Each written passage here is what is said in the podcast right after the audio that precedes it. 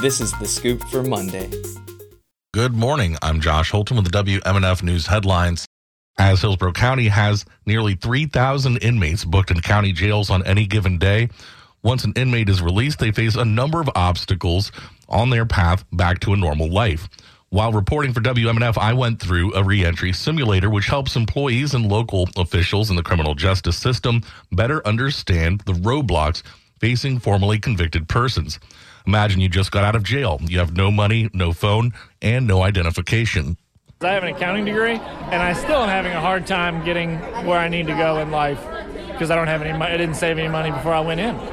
That's Robert Kellums with the Hillsborough County Public Defender's Office. He's not the only one astounded with how far back the prison system can put people. Attorneys, judges, and other local officials went through a simulated re entry to help them understand how the current criminal justice system may not be best designed to help people turn their lives around after making a wrong turn. Judge Jardina works in the 13th Judicial Circuit Court of Hillsborough County and tried the simulator. This is as close as we can come to the real experience. You know, the, the probably the the only other way you could experience it is to live it yourself.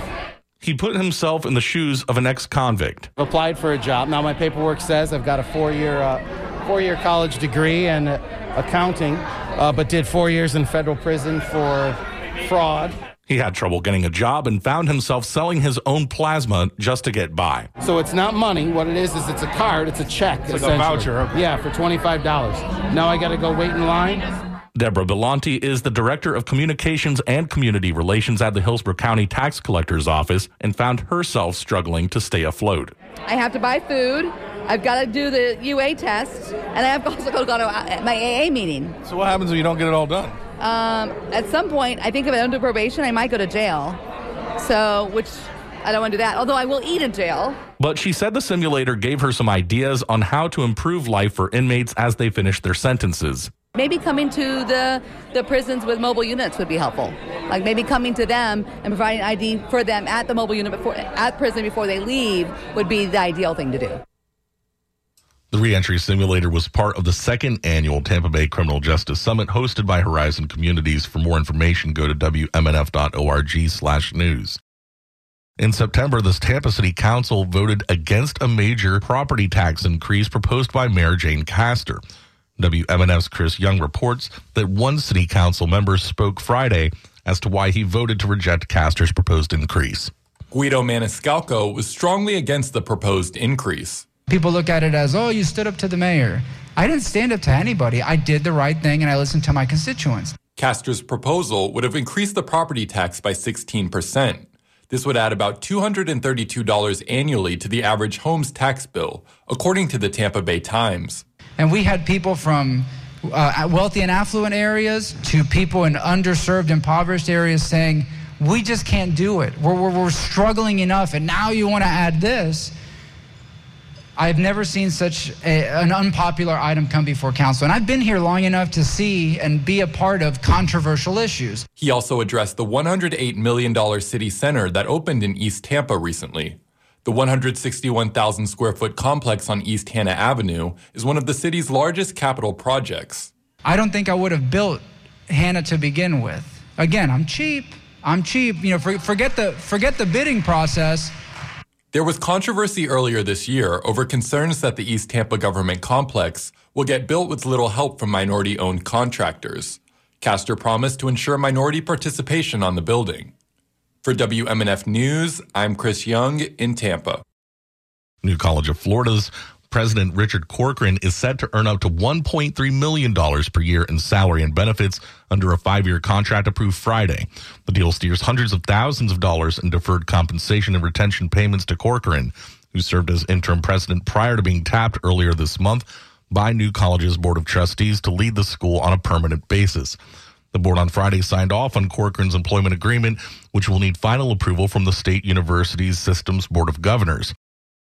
The Sarasota Herald Tribune reports on Wednesday, Republican governor and presidential hopeful Ron DeSantis took time off the campaign trail to dedicate a county park that was renamed in his honor. But later in the day, he held a presidential fundraiser at an exclusive golf club near the park where guests paid a minimum of $1,500 to hear the governor talk about Israel and other issues. The issue lies in the fact that DeSantis flew to Wednesday's events in his state plane, raising the question of whether taxpayer resources benefited his presidential campaign.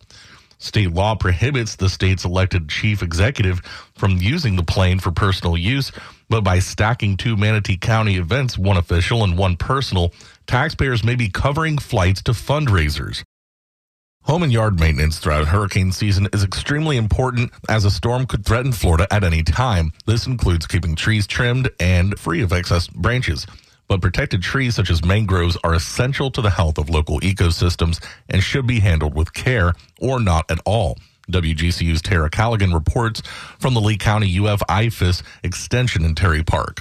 Mangroves are incredibly beneficial to Florida's environment, and they wear a lot of proverbial hats. Mangroves play a critical role in a lot of marine ecosystems, filtering the water, acting as a nursery habitat, and maintaining healthy biodiversity. Mangroves also protect Southwest Florida's coastlines from storm surge and other harmful impacts from major storms and hurricanes. David Outerbridge is a sustainable food systems and natural resources agent for UF IFAS Extension in Lee County. He's originally from Bermuda and saw firsthand what happens to a coastal region that loses its mangroves. And there was an area in uh, Bermuda where they cut down all the mangroves. The first thing that happens is there was subsidence. Actually, the land, the land sunk into the ocean. He adds that the same thing would happen if there was a massive loss of mangroves in southwest Florida, and that it would also completely change the way water moves around the coast. So it would be detrimental to to Florida's coast as we know them now. I'm not saying that there new ecosystems and things wouldn't form, but it would, it, as we know it now, it would really affect a lot of our built environments as well as other contingent ecosystems. When it comes to hurricanes, Outerbridge notes a recent example with the aftermath of Hurricane Ian. So if you think about storm surge, if you look at Pine Island, you know, you can, I went to go and review all with all the farmers out there after the storm and everywhere on the north of the island has a huge belt of mangroves didn't really get much storm surge but in those little pockets like st james city there was quite a lot of storm surge that came in so they're eh, really important in protecting the coast from waves Pruning of all mangrove species is regulated under the Mangrove Act by the Florida Department of Environmental Protection. That includes personal homes and property. Outerbridge adds that mangroves could also benefit your bank account too. I mean, if you think about 20, 30 years of growth, um, that's an immense amount of value. And if we want a mature landscape, a mangrove can add to that. Learn more about mangrove maintenance at the UF IFAS and Florida Department of Environmental Protection websites. For WGCU News, I'm Tara Callaghan. For the weather, it's cool and cloudy in the Tampa Bay area. Highs today around 90, overnight lows in the mid 60s. Tomorrow will be sunny and warm with highs in the upper 80s. I'm Josh Holton with the WMNF News headlines on 88.5 FM and the WMNF app. This is The Scoop, recorded at WMNF Tampa.